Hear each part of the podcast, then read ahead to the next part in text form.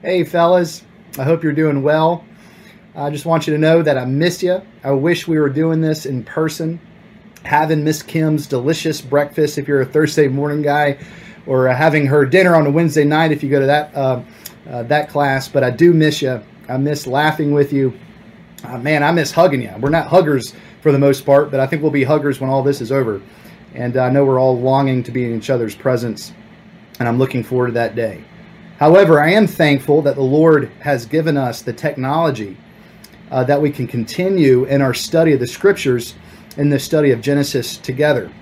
As you know, we're smack dab in the middle of the of the Jacob narratives. Todd has been teaching um, on Jacob for the past couple of weeks, and I don't know about you, but as as I've been studying Jacob and reading these passages and, and leading and, and uh, rather hearing um, uh, Todd's messages, I've been greatly encouraged.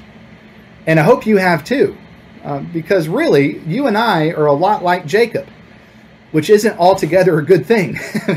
Jacob was a faithless person, he was inconsistent, like his uh, grandfather before him, um, and he, he rarely doubted the Lord. He never, uh, uh, uh he, he lacked a God consciousness. And many times we, we struggle with that as well.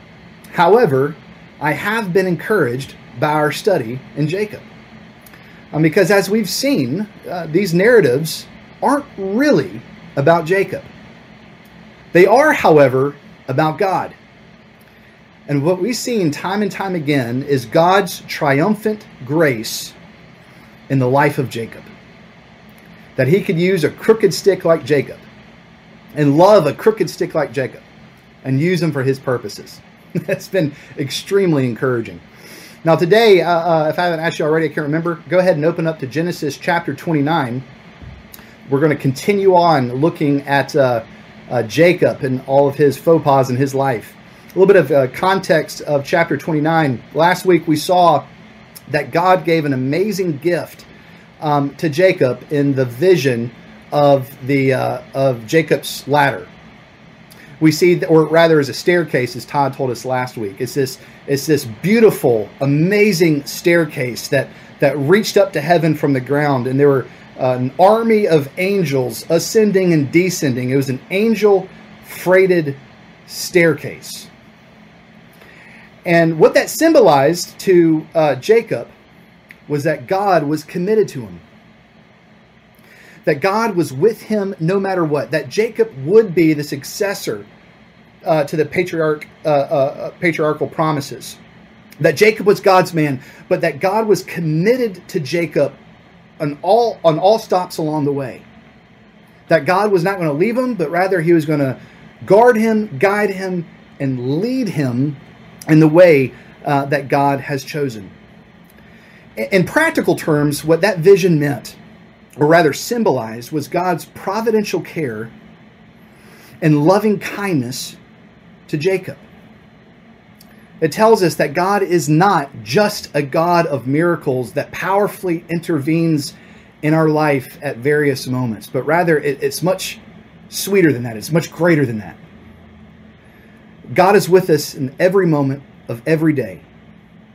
Even in those mundane, ordinary moments, we can trust that no matter what, whether if the day is bright or dark, whether if the day is normal or in the middle of a quarantine situation, God is with us. And He's committed to us, even when we are resistant to His leading. And that's what we're going to see in our passage. It is, again, a passage and a message of hope. And let's read it in hope. Genesis chapter 29, starting at verse 1. Then Jacob went on his journey and came to the land of the people of the east.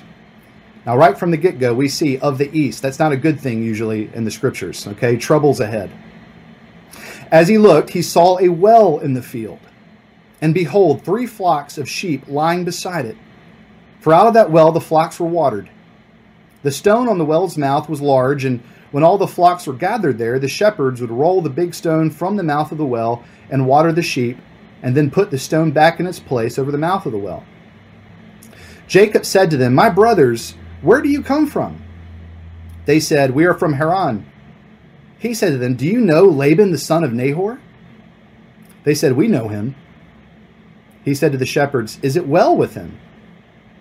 The shepherds said, It is well, and see, Rachel his daughter is coming with his sheep. He said, Behold, it is still a high day. Is it not time for the livestock to be gathered together?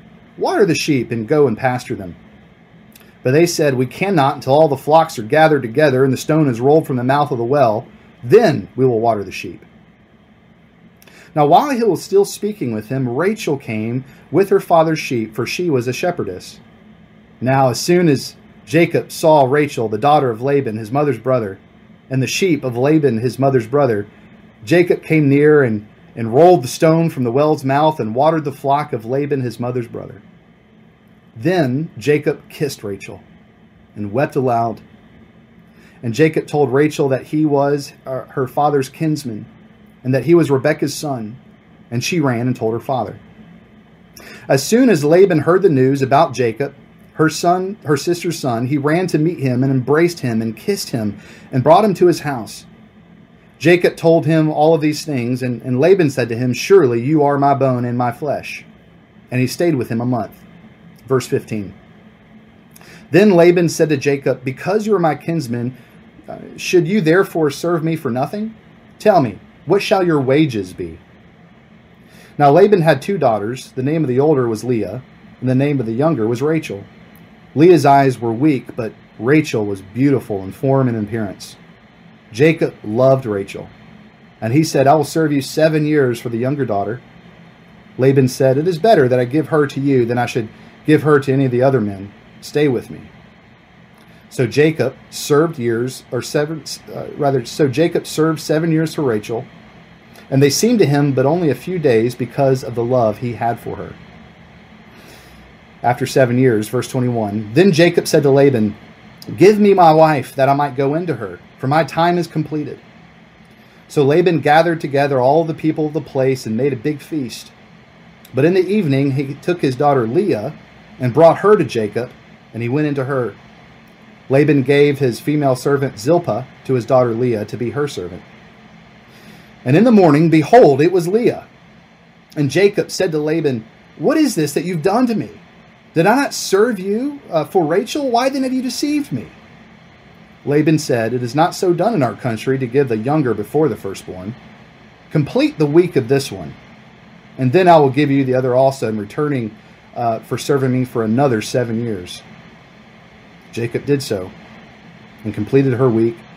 Then Laban gave him his daughter Rachel to be his wife. Laban gave his uh, female servant Bilhah to his daughter Rachel to be her servant. So Jacob went into Rachel also, and he loved Rachel more than Leah and served Laban for another seven years. Whew. Crazy. this is the word of the Lord. Let's pray together. Heavenly Father, uh, we pray that um, even as we sit uh, by ourselves in front of our computers, that you would use this time to unite the men of Amen together as we study your scriptures together. We pray that you would do a mighty work in our hearts, that we would uh, learn uh, from the life of Jacob the things that you want for us. More than anything, Lord, we pray that we would uh, learn and believe more deeply in your faithfulness and in your grace. Um, Lord, fill us by the power of your Spirit. Uh, don't please inform us, but also transform us by the power of your Spirit, we pray in Christ's name. Amen. Uh, growing up um, as a kid and, and young adult, and now I've had the amazing privilege and benefit of being raised by a Bible believing, Jesus loving Christian mother and father. Um, I, however, although I believed the gospel and, and, knew the gospel, I didn't appropriate the gospel early on. I, I never made it my own um, or grab a hold of those promises by faith. However, all of that began to change the, the summer uh, before my, my senior year in high school. Now, before I became a Christian, I was a relatively moral kid. Um, I didn't do a lot of bad things. However, I did get in a lot of trouble. I got myself in a lot of bad situations. And that summer, it was probably uh, the worst trouble I've been in up until that point. Um, for whatever reason, uh, during that, that time of my life, my neighborhood friends, which were all my high school friends, we loved to sneak out uh, past curfew. Um, we didn't really do a whole lot of bad stuff. Sometimes we did, but not often. We just like to sneak out to break the rules just to break the rules. and that's what we did in, in Germantown. Now, I stress Germantown because if you know about Germantown police, all right, they take curfew laws as seriously as they do murder. Okay, it is bad news to break out curfew in Germantown, but I did it. Uh, one day, my, my, parents caught me, and um, you know they were sweet, they were kind, they were stern. They told me not to do that. One because they loved me, and they didn't want anything bad to happen to me. Nothing good happens after a certain hour. Um, but they also just wanted me to be a disciplined man, a godly man, right?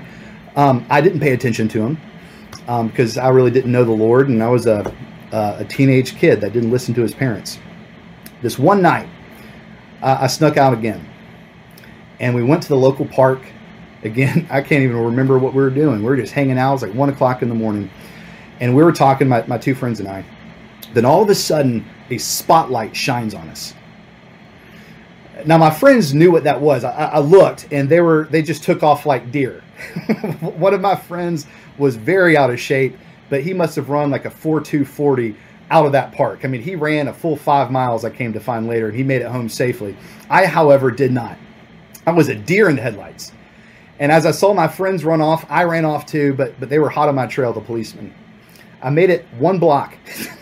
I hid, uh, uh, uh, I hid beside of the house just to catch my breath.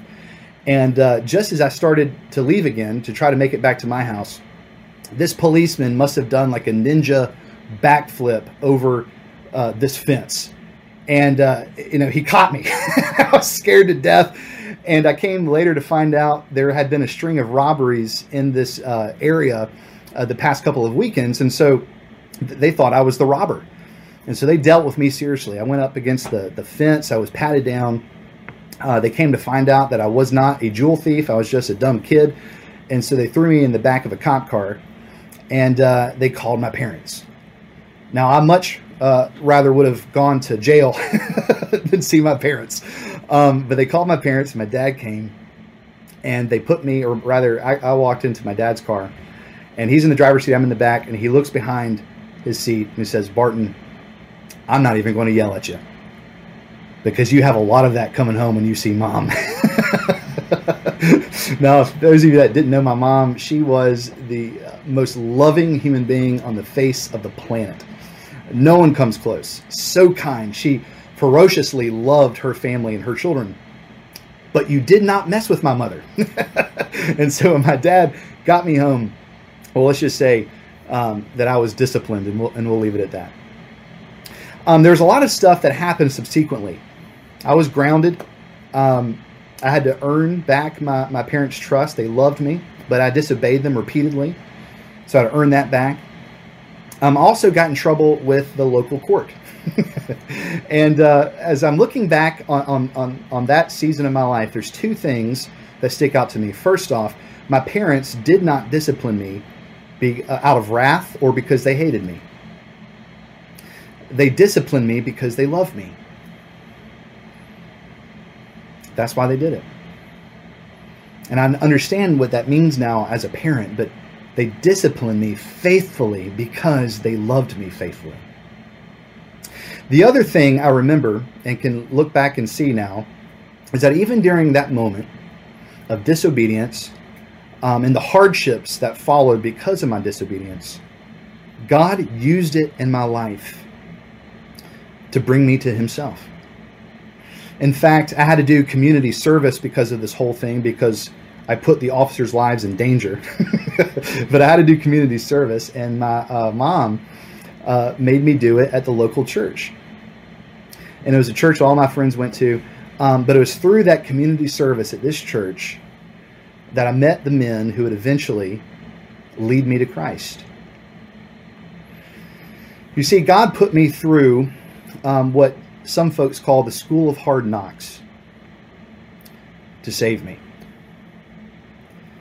to redeem me to bring him to bring me rather to himself and that's exactly what we see in our in our passage today god was about to put jacob through the school of hard knocks not out of anger or wrath but out of love in order to bring Jacob to himself. Now, Jacob would be in this school of hard knocks longer than I was. He was, he was going to be in it for many years.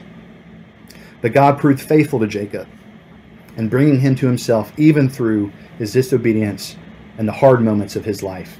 Now, as we look in this text, there's, uh, again, three things I want us to see as it relates to God's faithfulness and his providential care. First off, God in his grace gives his people what they do not deserve. We see that in the first couple of verses. The second point I want us to see is that in his grace, sometimes, sometimes, God gives us exactly what we deserve. And we'll see why that's good news in a little bit. Thirdly, I want us to see that God in his faithfulness works all of it, the good and the bad, out together for the good of those whom he has set his love. And that is excellent news. Now, in our first point, in verses 1 through 12, we see that God graciously gives his people what they do not deserve. Remember, the, the last time that we saw Jacob, it was at the place called Bethel, where he had that amazing experience with the Lord. He woke up the next day, and soon after that, he went on the journey to his mother uh, Rebecca's homeland. Now, it's in that journey, and certainly at his arrival of the destination, that we see God graciously, uh, graciously give that duplicit, sinful, faithless Jacob amazing things that he did not deserve. Uh, gifts of grace. Now, there's two major gifts of grace that we see in this passage. The first one we see in the very first verse, verse 1. We see that God's uh, gracious gift of providence in verse 1 for his people. God's gracious gift of providence. In the first eight verses, we see that Jacob, uh, he embarks uh, on this journey. It's a long journey, it's about 500 or so miles, which probably would have taken uh, Jacob three weeks. And remember, he's heading to the east, right? And we know that from the Bible, if you're just that phrase, to the east or in the east, that usually symbolizes danger and trouble. Uh, providentially, too, and we're going to refer back to this later, why this happened, Jacob didn't have a dime to his name. When Isaac sent him off, he didn't give him sheep, he didn't give him cattle or servants or riches. Jacob is by or is, is by himself, and this is a, a long, a strenuous journey. But what we see is that in every step of the way, every moment, God was with him. God had his hand on Jacob, leading him, guarding him, and guiding him to the place that God had for him. Now, how do we know that? Well, first off, we just know that theologically. We know that from elsewhere in Scripture, from our theology, from our systematic theology uh, books. We just know that, that God works providentially in the lives of His people. We know that He is guarding us, guiding us, and leading us. We can trust that, His sovereignty. But we also see it explicitly in the grammar of verse 1. In verse 1, we see that phrase that Jacob went on his journey. Now, that's not really the, the greatest translation, right? Because in the original language, that verb went is nasa, right? And nasa generally means to lift up. Now, it's really unusual. It, it, that, that verb is used about 600 different times in the Old Testament. More often than not, it's associated with one's heart or one's eyes. Their eyes or their heart or their soul were lifted up, usually to the Lord. But scholars make note that Moses uses that word intentionally in a very unusual way in verse 1. In fact, I looked, I couldn't find a place. There, there might be another place, but I think this is the only place that that word nasa is associated with one's feet. Jacob lifted up his feet. Now, scholars tell us that the reason Moses chose that unusual word intentionally in this instance was to convey to you and I that God Himself was the one that lifted Jacob's feet. This verb elsewhere is used in places, particularly Exodus, I think uh, Exodus chapter 10 in a few places. This verb is ascribed to the Lord, um, where God providentially bring, uh, brings things about. Um, so it's, it's a word that is attributed to the Lord that He is providentially moving. And so Moses gives us this verb in, in this instance, in this situation, to tell us that, that it was God who lifted up Jacob's feet to set him on the journey that God had chosen for him. It's that, it's that ladder. God was with him. Now, think about how encouraging that was. Jacob was on a very long journey. Who else was on a long journey? The original audience Israel, Jacob's posterity. They were on a journey, and a much longer journey that Jacob would be on. But they were being reminded that God was with them. Brothers, we are on a journey. We're on a journey to the new heavens and the new earth, and there's many snares along the way, but we are reminded by Moses that God is providentially guarding and guiding and leading his people. He's establishing our steps. Now, in the scriptures, the whole idea of God um, guiding and, and establishing our steps is a big one. For example, Proverbs 14 tells us that a prudent man, a wise, a righteous man, is one who gives thought to their steps. Now, essentially, what that means is that uh, the righteous person, the wise person, does not go about life carelessly. They go about life intentionally. Mainly, they, they go through life having a holistic devotion uh, with the Lord. They, they, they're, they're abiding in God's scriptures, they're abiding in truth. They have this God consciousness where they're seeking to live within God's design and will. We see this elsewhere in Proverbs 16 and, and other places that, that man makes his plans, but God establishes his steps. Now, taking all that together, what that tells us is that you and I, we make a whole lot of plans. and that's not altogether bad. We make plans, but never forget that it's God who establishes our steps, brothers. It's kind of what James tells us in James in James chapter 4. Don't boast about what you'll do tomorrow or today, this or that. Don't boast in that. Uh, rather, what you should say is if the Lord wills, we will live and do this or do that. James is calling us, and Moses is reminding us that you and I are to have a, a God consciousness. That we are to submit to his will and to follow his leading. Because as we'll see in the remainder of this text and, and all over the, the Bible, is that if we cooperate with God, right, of course we'll still have pain and, and suffering in this life, but if we cooperate with God's leading and follow Him and submit to Him, we'll experience much peace. But if we're obstinate, if, if we buff up against, against His will, God will still get his people in the place in which he wants them to go. But it'll be a lot tougher. And some of us have experienced that toughness before. We're about to see it in the life of Jacob. Brothers, uh, God, the Godhead, God the Father, God the Son, God the Holy Spirit, is 100% holistically invested in making his people holy. He loves you that much that he wants you to be like his son, Jesus. But when we are obstinate, when we're shuffling our feet and going our own way, God will get us where He wants us to go. But it will be difficult. But the point of this first uh, point in verses 1 through 12 is that God, in His graciousness, right, He directs us in the way that we ought to go. And what's mind blowing about this is that God had no business blessing Jacob in this way because remember, Jacob was a louse, right? He was faithless, he uh, uh, disobeyed God often. But God kept his hand on that coward Jacob in order to bring him to the place of blessing for no other reason than God had set his love upon him. By grace, the definition of grace. The first gift that we see is in verse 1, the gift of God's gracious providence. Now, the second gift of grace that we see and under this first point is the second subpoint God's gracious gift of love. We see this in verses 2 through 12. As we see in the text, God's gracious providence lifted up Jacob's feet and took him to a well in verse 2.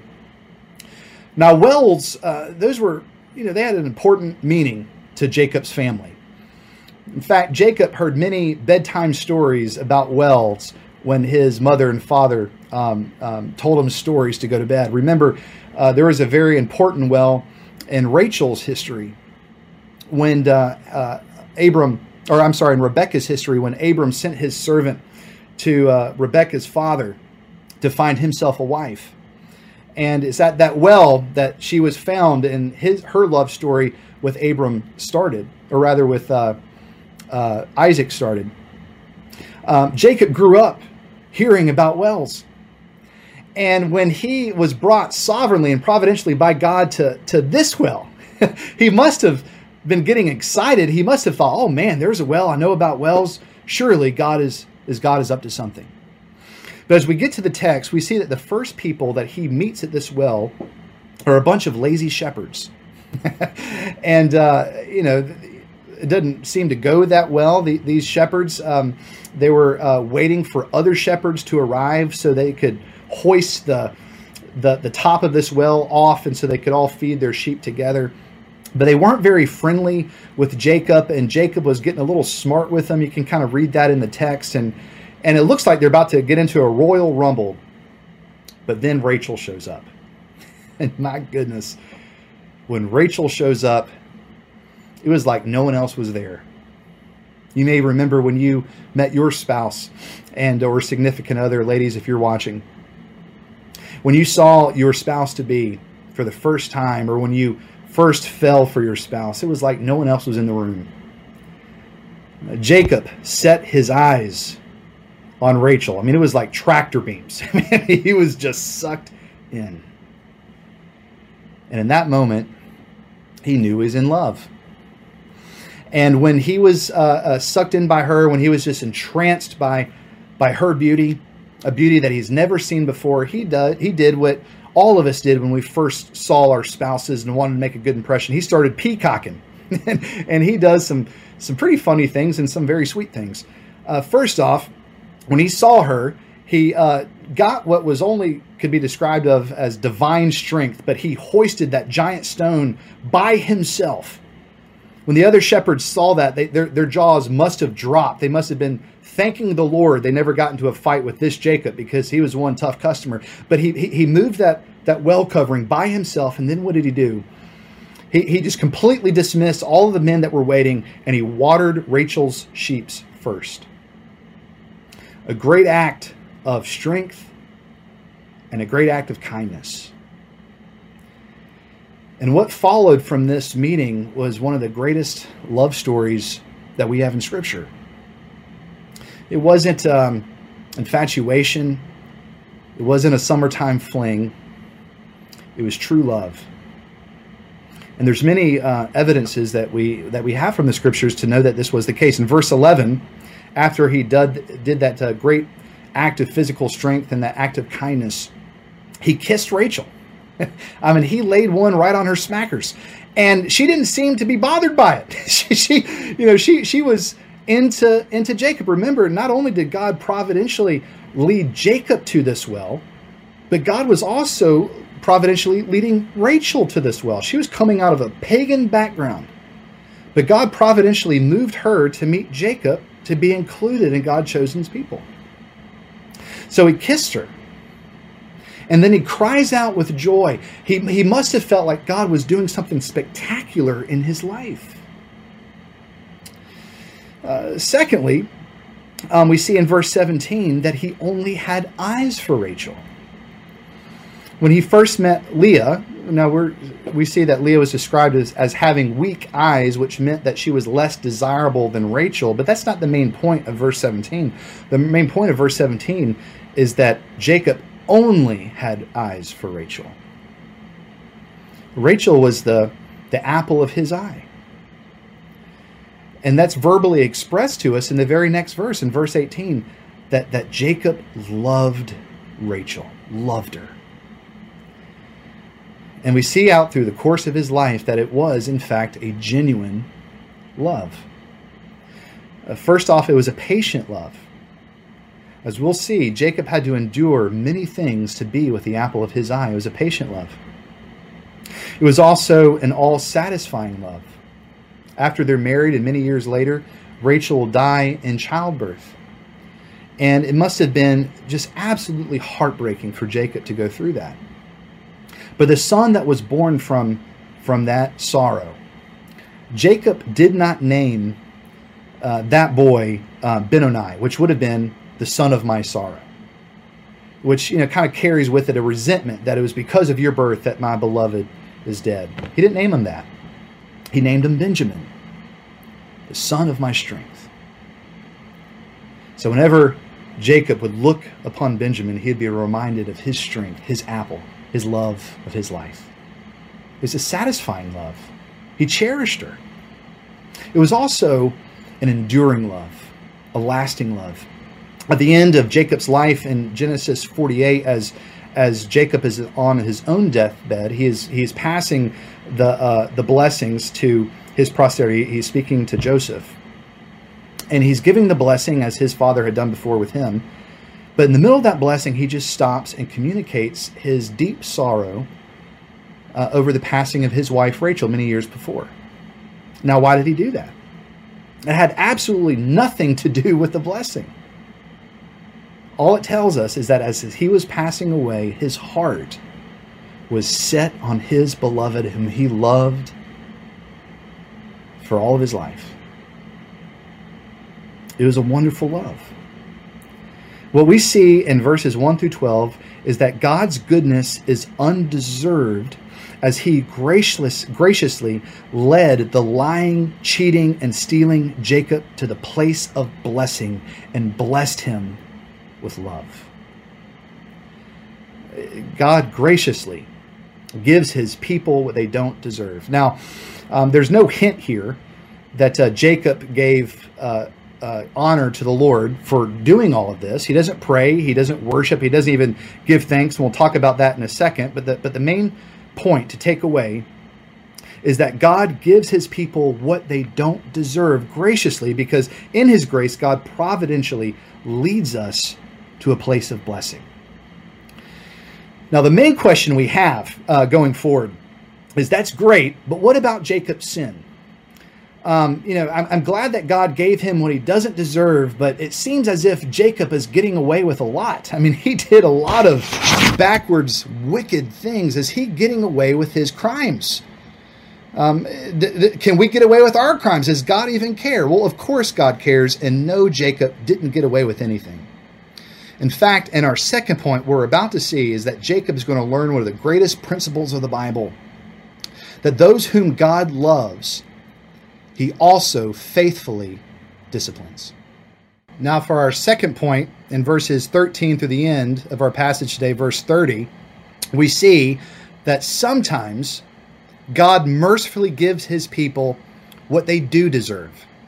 Now, we see that it was at that well that not only did God uh, bless Jacob and bring into his life the apple of his eye, but he also did something really far greater for, for Jacob personally. He also, at that well, brought in the chief tool of sanctification that God would use in his life, which Jacob needed more than anything else, and that tool was his future father in law, current uncle, Laban. Um, God needed to uh, essentially, he needed to break down Jacob in order to build him back up right? Because up until this point, um, I'm sure Jacob thought that crime does pay.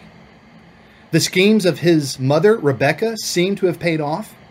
His lying and his duplicit nature seems to have gotten him far in life. It doesn't seem as if God is too miffed about it. Maybe God doesn't care.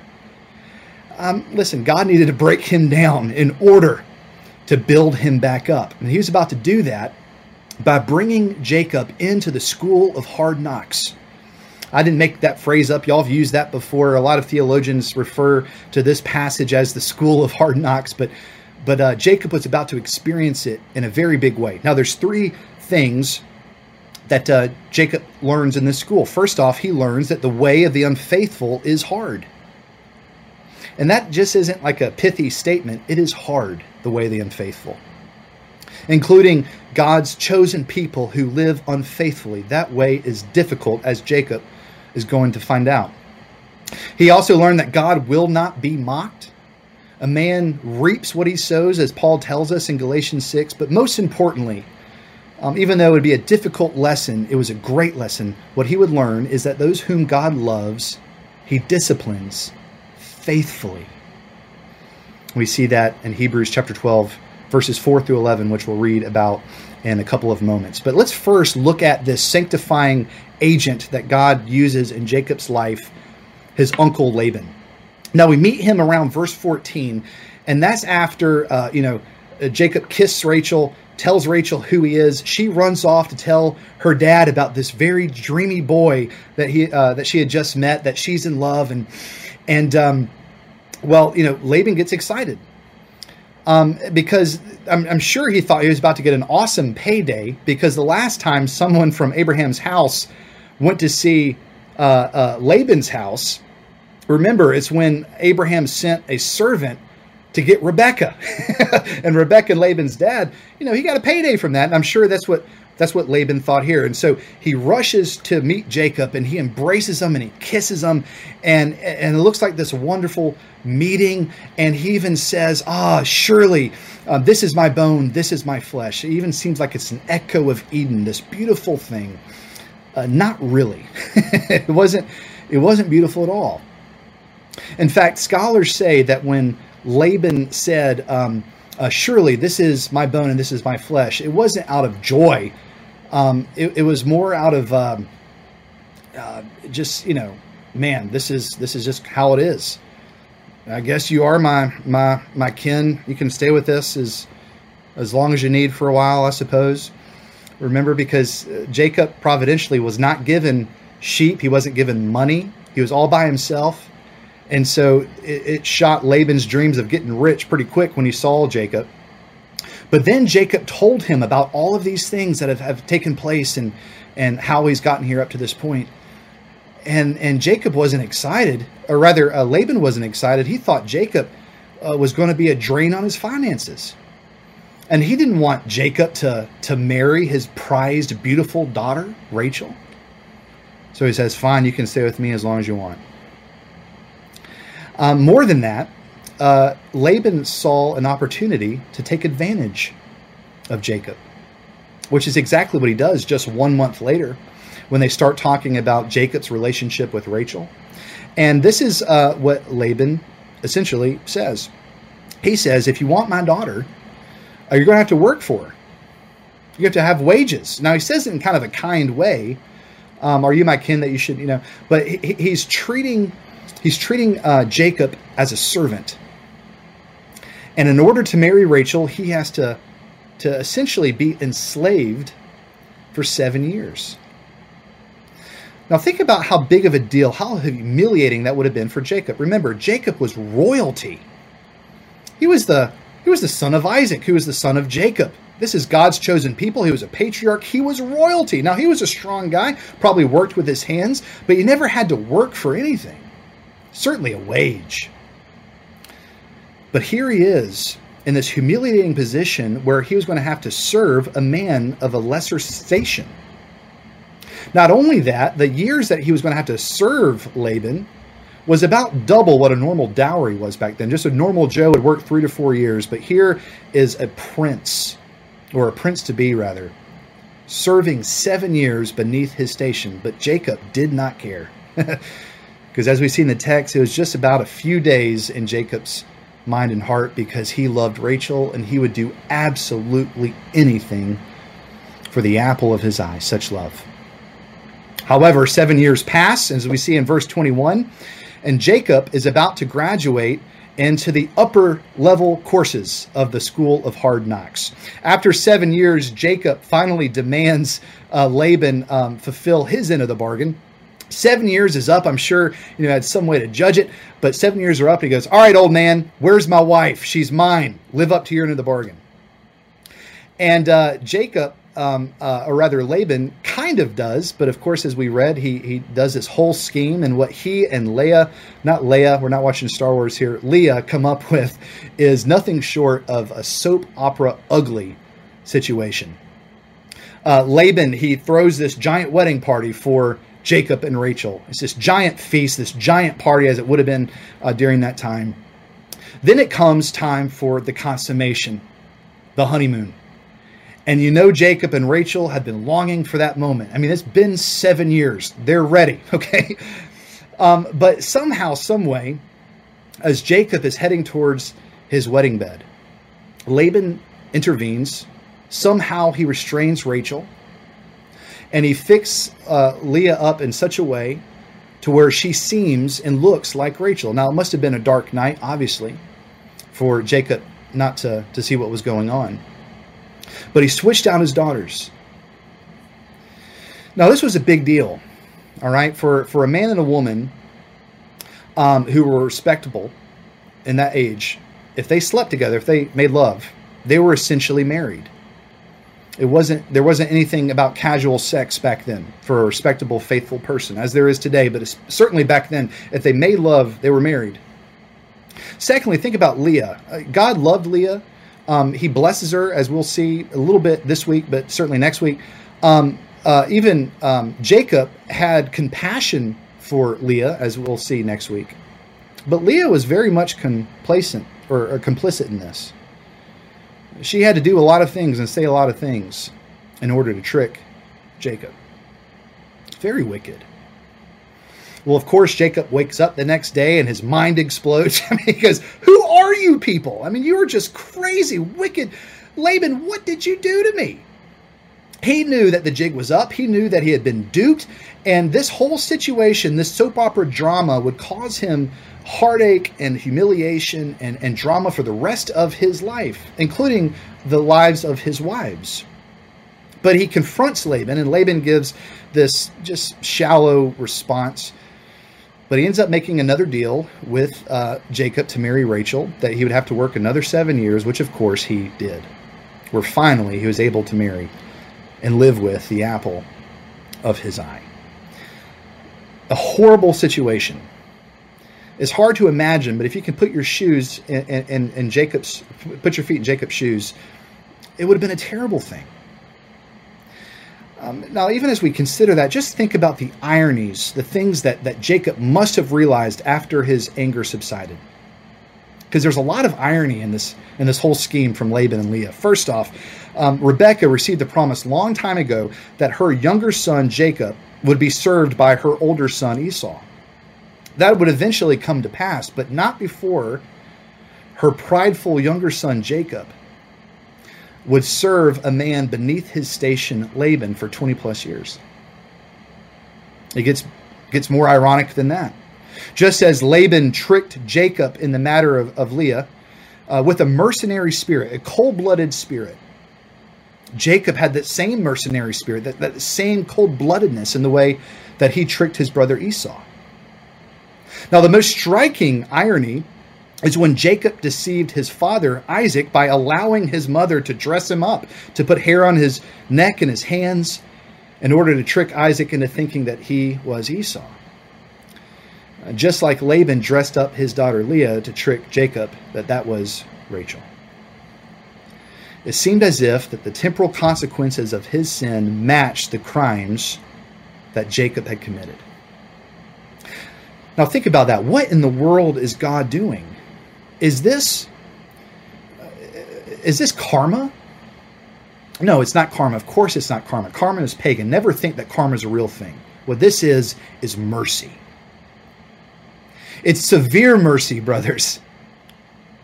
But it's mercy.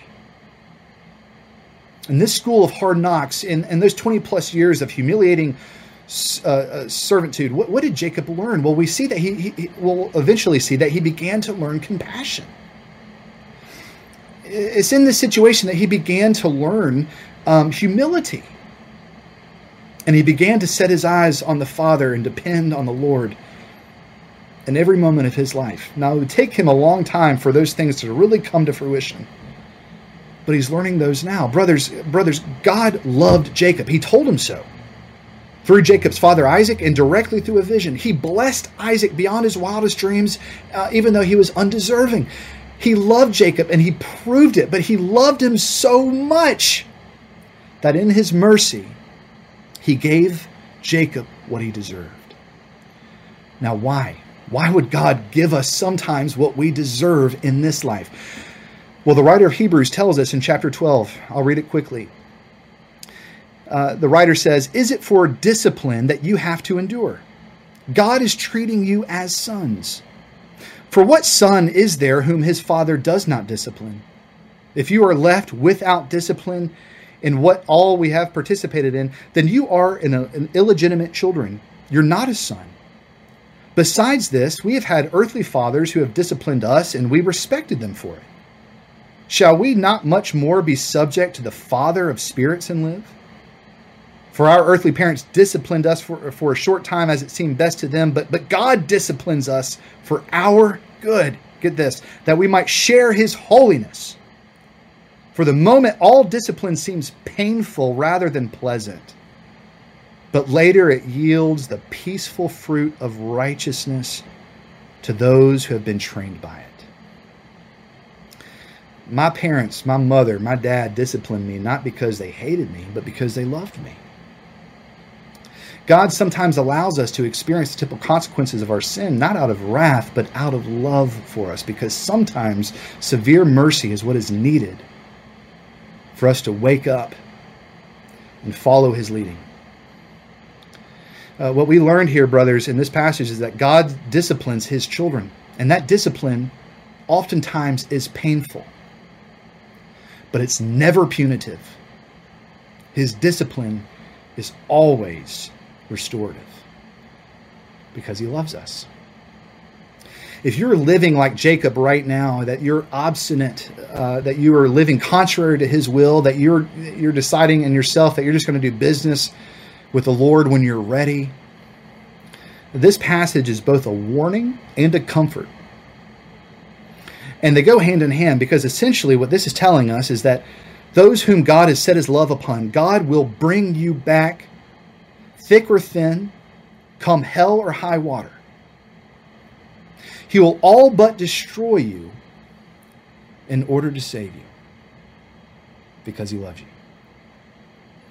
That does not give us a sin license, as Paul says in Romans, where sin abounds, grace abounds all the more, but that doesn't mean that we can continue on sinning. In fact, if you know his grace, if you know his faithfulness to you, you're not going to want to.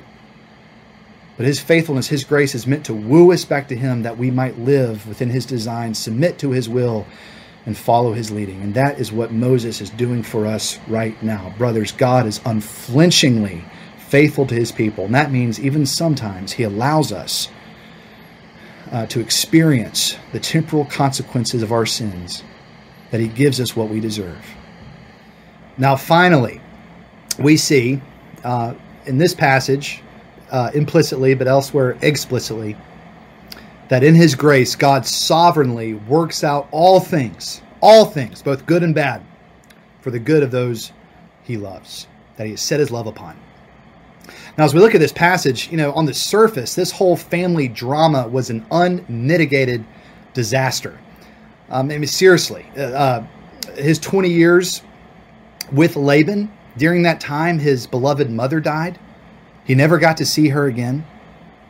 He also now has two wives and will eventually have two servant concubines, which will cause him great trauma and drama and pain and suffering for the rest of his life.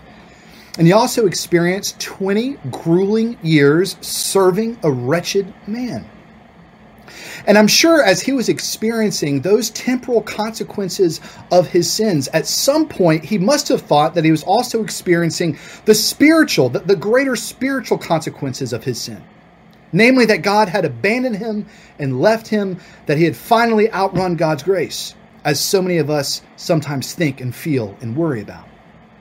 There must have been a moment in his life where he thought, My goodness, where is that angel freighted staircase now in my life? I can't see God here. The answer, the truth is, is that angel freighted staircase that extended to heaven was where it had always been at Jacob's feet. Even in these moments that were so hard for him, God was with him. God was going to keep him, and God was not going to let anything happen to him. God would never lead him, and in his faithfulness, he was going to work out abs- absolutely everything in Jacob's life because God loved Jacob. And, brothers, if you're in Christ, he loves you too. Let's just think about how God worked all of this out for Jacob. During his time of servitude, not only would he eventually come to know and learn compassion and humility and depending upon the Lord for all things, but just think about this. Even though this was kind of a, a gross family soap opera drama, two wives, two, two concubines, God would eventually work all of that out to bring about the 12 tribes of Israel. He would bring it about to, to transform this cowardly Jacob into mighty Israel, whom God cherished and loved. Just think of it. We're going to see this next week when we, when we talk about the birth wars that are going to happen. But just think about Leah, too. Uh, two of, of Leah's children, right? She in, in her in her birth uh, giving, she would give birth to the kingly tribe of Judah, and she would also give birth to the priestly tribe of Levi, which meant that Leah's, the lesser loved wife, Leah's offspring, ultimate offspring, would be Moses, it would be King David, and the Lord Jesus Christ. God in his faithfulness was taking all of these, these broken people and all of their mess, and he was working out in such a way for their good and his glory. He was blessing them. God was faithful to his covenant promises, and he was faithful to Jacob. Now let's think about this.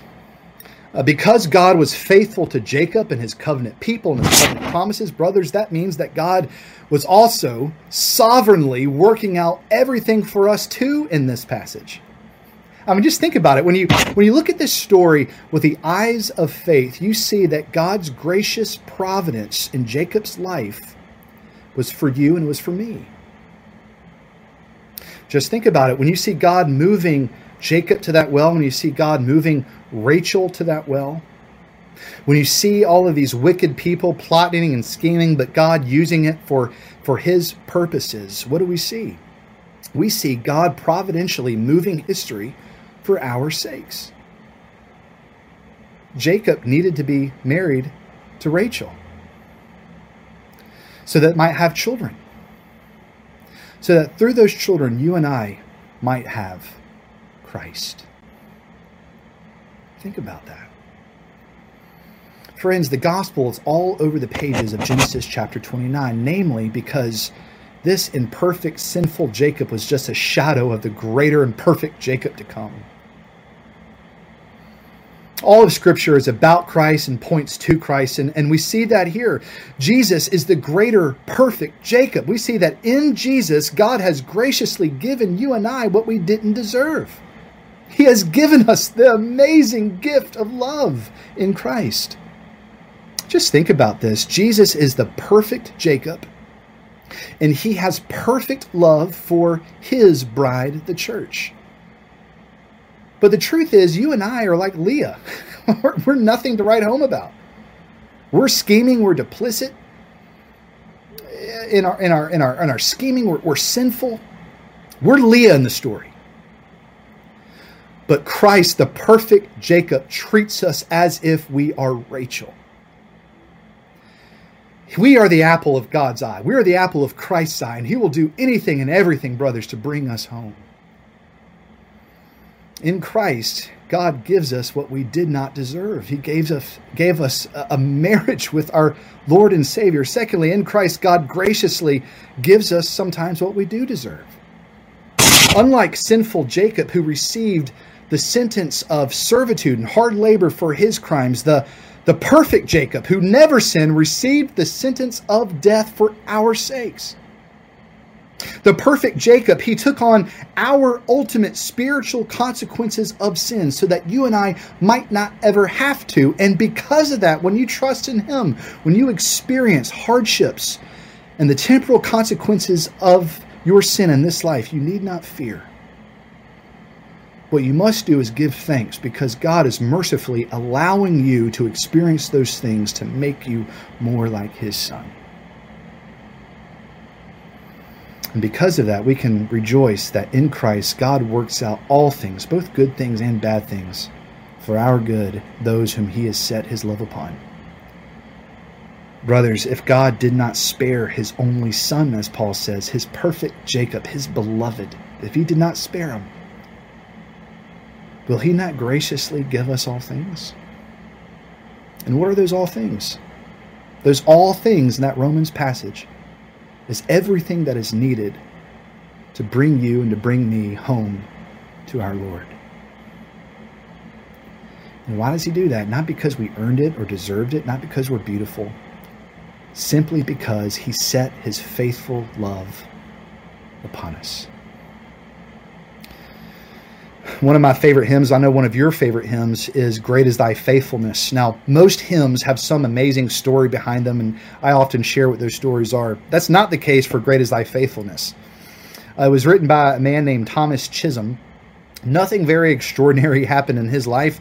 He was an insurance salesman, and he simply one day reflected on God's faithfulness towards him. And this is what he wrote. He says, My income had never been large at any moment due to his impaired health which followed him until uh, now. Um, he had some impairment that, that, that kept him from enjoying life to the fullest. He wasn't very wealthy at all. But then he writes, I must not fail to forget, however, to record here the unfailing faithfulness of a covenant keeping God who has given me wonderful displays of his providing care, which he has filled me with astonishing gratefulness. At no point in Thomas's life could he point to circumstances of abundance or what other people might say, oh man, that guy's blessed. At no point could he point to something like that. But as Thomas looked at the trajectory of his own life, he concluded that not once has God ever failed to have been faithful to his covenant promises, which meant that God, that God could not, did not, and will not fail in his covenant love for him. Brothers, that's the type of faithfulness that we see in the scriptures of the God whom has chosen us. He is faithful to us. Uh, the God of scriptures who gave his son, Jesus Christ, who did not fail in his mission in bringing Christ to us, promises us that he will not fail in bringing us, us to him. I'm not sure where you are. I know all of us are like Jacob. Sometimes we're more like Jacob than other times. But, brothers, you can trust your Savior. If you need to repent, repent. But you can trust His faithfulness to you. Come to the Lord. Come to Jesus, brothers, because He is faithful. Amen.